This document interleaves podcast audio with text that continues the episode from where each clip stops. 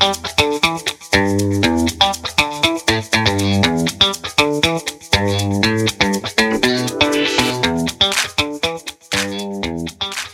hello, dads, and welcome to the Dad Nation podcast, harnessing your superpower. Mm. That is the topic of this month's episode. So find your favorite listening spot, get comfortable, and let's go. My name is Jason Braun, co host of the Dad Nation podcast and director of Dad Camp, a global movement building stronger fathers who build stronger families. And as always, I'm here with my co host, Matt Crittenden. Matt, Yes. how are we this month? I am doing great, Jason. How are you?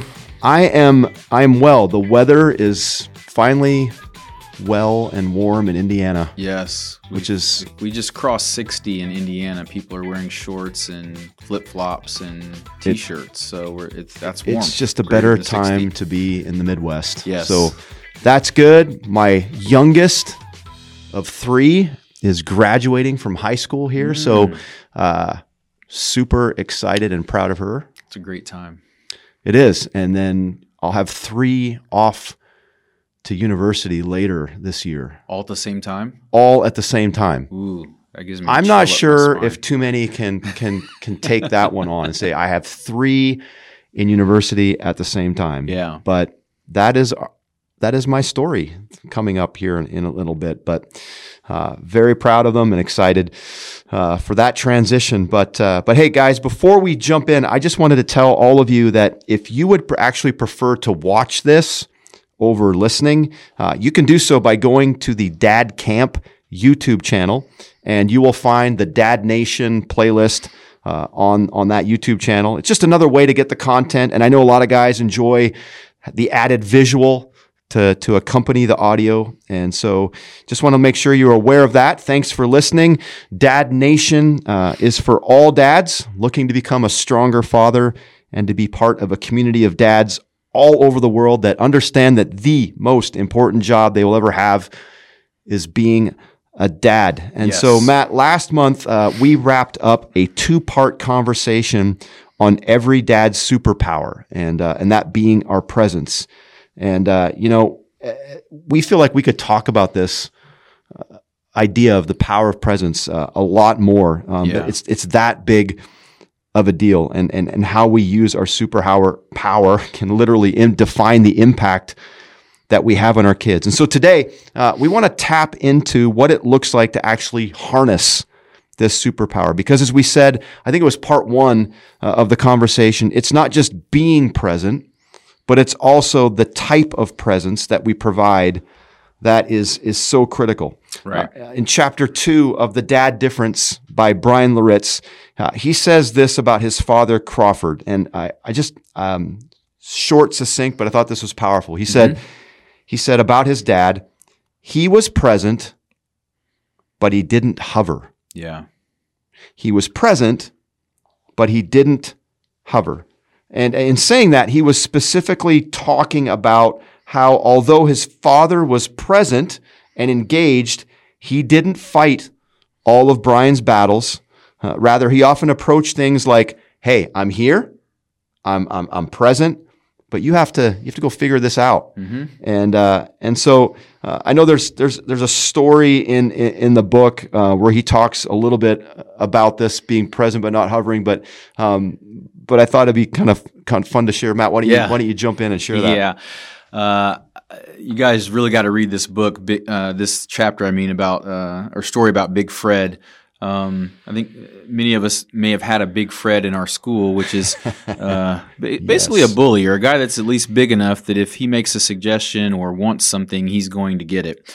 So he tells a story where his dad's taking a trip to San Francisco and uh, he's asking his dad if he'll bring him back a fitted San Francisco Giants baseball cap. Now, he's not even expecting to get the cap because he said his dad didn't frequently bring them anything back from his trips.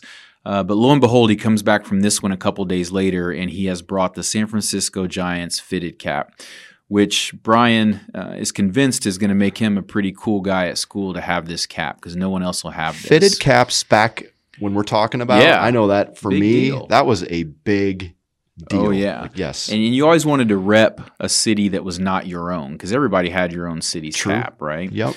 So he wears it to school pretty proudly. And just by the second period of school, Big Fred takes the cap off his head. Classic. Uh, Classic so- bully move. Yep.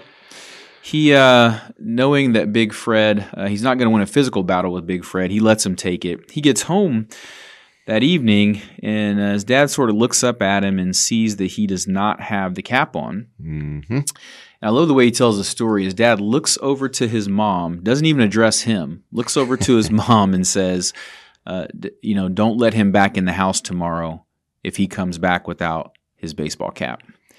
And then looks to him and says, I don't care how you get it back. You just get it back.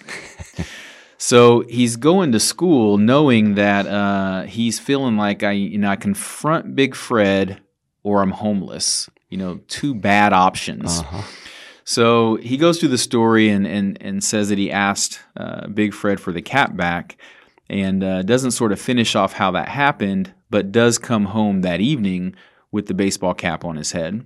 Says his dad's reading the paper, looks up at him, doesn't say anything to him, goes back to reading the paper. Uh, come to find out there at the end of the story, uh, he didn't fight Big Fred, couldn't take it from him. Uh, what he chose to do was he told on Fred. so he finds a, a teacher, administrator, somebody that says, "Hey, this guy stole my cap," and uh, that's how he got it back. So But he got it back. he got it back, uh, and I, I love the the idea behind the story was that his dad was saying, "Hey, you're going to have to figure it out." Uh, I'm sure his dad recognized that he was in a tough situation, and obviously, if he allowed somebody to take that cap, that it wasn't going to be necessarily easy for him to get it back. Uh, but he laid it at, at Brian's feet to to go back to school and get it figured out. And um, we, I think it illustrates an important point of the fact that we can't uh, make everything easy or comfortable Mhm. for our children, and that we have to allow them to have some conflict uh, resolution on their own, and sometimes have to allow them to struggle, even though that's hard as a parent, in order for them to learn some of those lessons. Exactly. You know, we've we've we've heard the phrase helicopter parent. Yes. uh, but I, I I resonate with what you said there. Like it's so hard sometimes to like when your when your child is going through a struggle or something hard or a, painful moment. You just you so much want to step in and just take it away and just Mhm. protect them um, and just you know you know but but what that does on the other side is it's teaching them sometimes um, that you know I don't have to you know conflict uh, my you know mom dad whoever is going to come in and, and, and save the day like I don't have to be responsible or you know I don't have to go into this difficulty thing and then it just produces a, a lack of confidence later on Yeah. fearfulness inability to handle conflict uh, failure to develop as a leader Yeah. uh, you know, again, you still need to be present, but maybe not, you know, um, engage in all ways and, and take take out that responsibility. And and so, like for me, I know last month, uh, you shared your story, so powerful, and um, I really didn't get into, you know, um, some of my woundedness, and I would say this is probably a key father wound for me. Uh, my dad, uh, if you remember the first episode, um, talked about my I had a very present dad. Why did I have a very present dad? Well, he was a great dad, but he came from a very abusive and unhealthy environment um, to where he left home at 13 years of age and never went home. But when he later in life married and they, you know, and I was born, he was determined, I am not going to let my son go through what I had to go through. Yeah. And so, uh, in a way, there were moments in life where he actually started to overcompensate Mm. and overprotect me. Again, not try, nothing malicious, nothing harmful, but he so wanted to give me a different life right. that, especially I think when I, I got into that age of, of teenage and, and, and young adult, like I still found him fighting some of the battles that probably I should have fought because they were choices I made. And dads, though, sometimes would still step in and be like, it's okay, son, I got this, Right. rather than being like, go figure it out Right. and and and deal with the consequences of the decisions and the choices that you've made. And and again, nothing malicious, but it, it became what what how that impacted me is then as a young adult, as a newly married young man, going into a new career, um, I found it when things got hard, uh, when there was conflict early in my marriage, when there's conflict at work. Um, even to this day, it's still not a strength. It's mm-hmm. still a struggle, mm-hmm. but I've had to really mature and come through this, um, you know, handling conflict well, dealing with it, being having the confidence and the courage rather than just bury it. Yeah. Um, and some of that is because I didn't I didn't have a chance to really learn that growing up because I had this somewhat little bit of a hovering, you know, overprotective kind of family. And right. and again, not it was not that they're trying to hurt me. It was just right. just a, a, natural consequence or outcome of of what his childhood was like and my mom's as well. So um, I even remember hearing a story of a, of a pastor that um, back in the day when he would actually send his kids when they got to a certain point in life. I think it was post high school, maybe early college, but he would basically give them a one way ticket somewhere and say, figure it out like wow. he'd give them a certain amount of money, one way ticket, and say, "We'll see you back here when you get here." Okay. And that was his way of being like, "I trust you and I believe in you, but you got to start living life and getting, you know." And I thought that was always interesting. But um, so as we think about like harnessing this superpower and being present but not hovering. Um, I, I, I, remember also um, something I recently learned from uh, two um, pastors, father son, that um, I'm sure many of you listening will have heard of them. Um, they've had significant influence, I know, on me. Um, but uh, pastors uh, Charles and Andy Stanley, and they recently did um, an interview together where they just discussed uh, life together. Um, uh, Charles Stanley just recently retired uh, from the ministry, and so they were doing just this interview, and and so uh, Charles Stanley at the age of eight months old, his father passed away, mm. and so really he didn't grow up with with a, with a with a father in his life, um, and so as a dad himself uh, of Andy, of uh, you know Andy being his son, and he had a sister as well. Um, he started. He kind of came from a model of thinking of his own mortality in mind, thinking like, okay, I lost my father when I was eight months. What if today I, I pass away? or something, you know, something like that happens to where my kids are left without me. Mm. Um, am I setting my kids up to be able to handle life and, and, and navigate life? And so, one of his, and I think this is such good parenting advice. This is kind of what I want. The big takeaway I think today is this question. He would say to Andy, when Andy would be like, Hey, dad, how do I handle this? Or I got myself in some trouble, or I, I don't know what to do. But the, the common response, rather than just stepping in and saying, here's what you need to do, dot, dot, dot, dot, go do it, he would say, Charles would say to Andy, if I wasn't here, what would you do? Mm.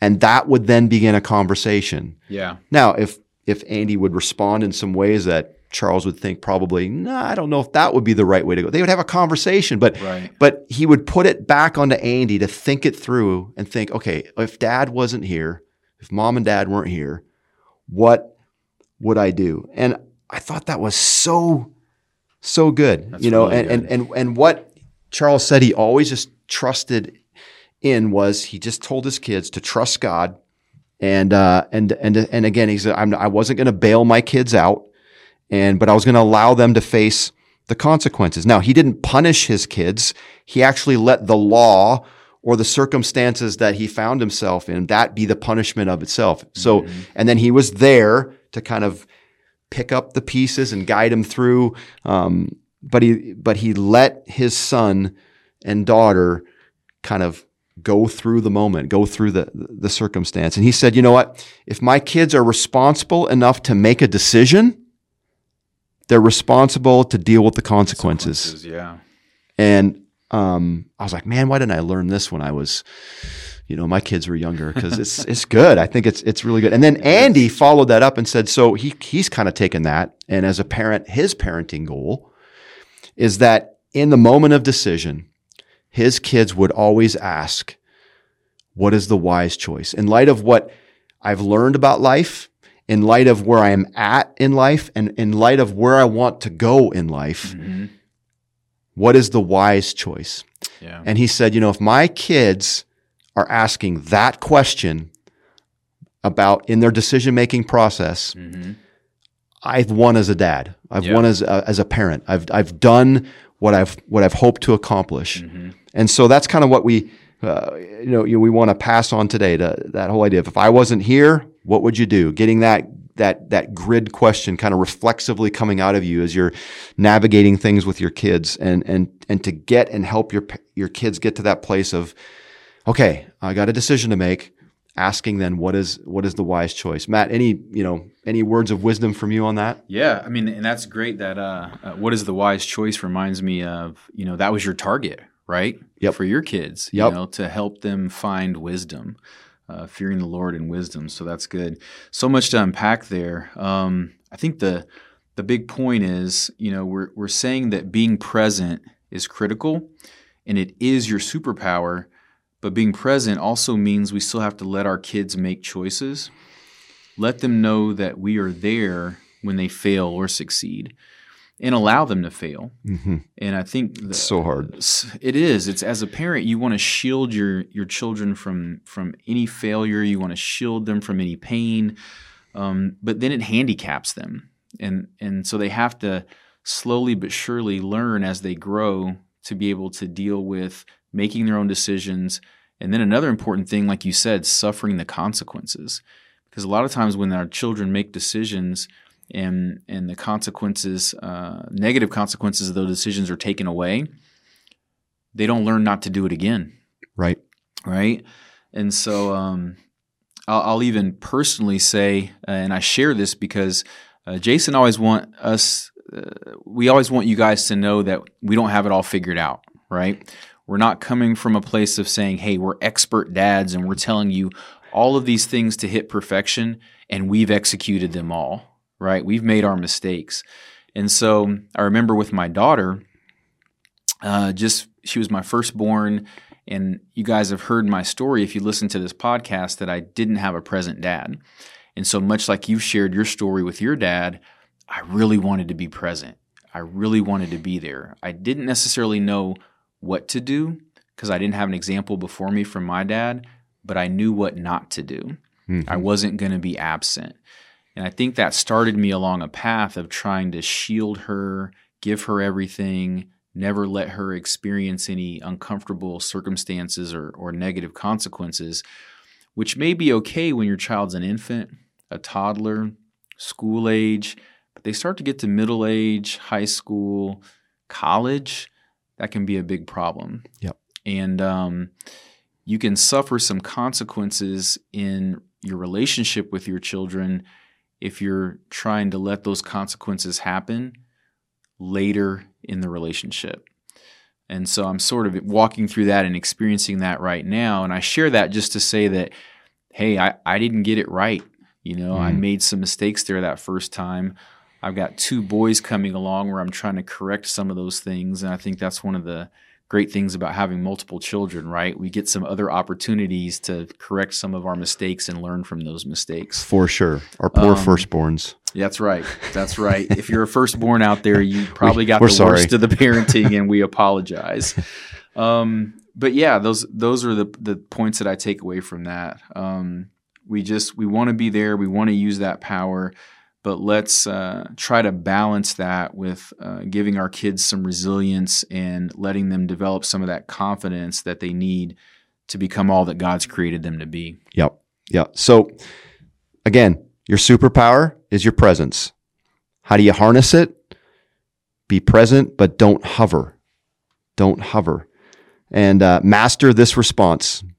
Hope that this re- reflexively come out as you start navigating uh, issues and, and, and situations with your kids that you master this response. If I wasn't here, son or daughter, what would you do? And then have a conversation from there and then teach them to start with this question as they think then okay dad's not here what would i do the next hope that they would say okay then what is the wise Hmm. choice and uh, you pointed out earlier and and i was going to finish with this um, was that yeah remember my favorite verse the one word that defines my my fatherhood kind of focus is the fear of the lord is the beginning of wisdom and the fear of the Lord is the beginning of wisdom because living wisely, it, it begins, it, be, it starts when we put the Lord first in everything. That's and when there's no fear of the Lord, there's no wisdom. So that is the key, in my opinion, to the abundant life that God has for us. So that is it for this month. Uh, remember, dads, you have what it takes. God has said that about you. So go do whatever it takes to harness your superpower. Uh, if you haven't yet, subscribe, rate, and share this podcast. Join us in our dream of seeing a world where every family has a great dad, knowing that nothing has more potential to change the world than a faith filled father. The more dads we reach through the Dad Nation podcast and Dad Camp, the more that that dream becomes a reality. And so if you haven't yet, uh, you can also follow Dad Camp on Facebook, on Instagram, on, on Twitter. So do that, and uh, that should encourage you as well.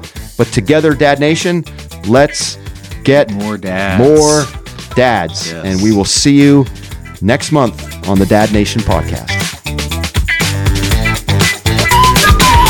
oh you.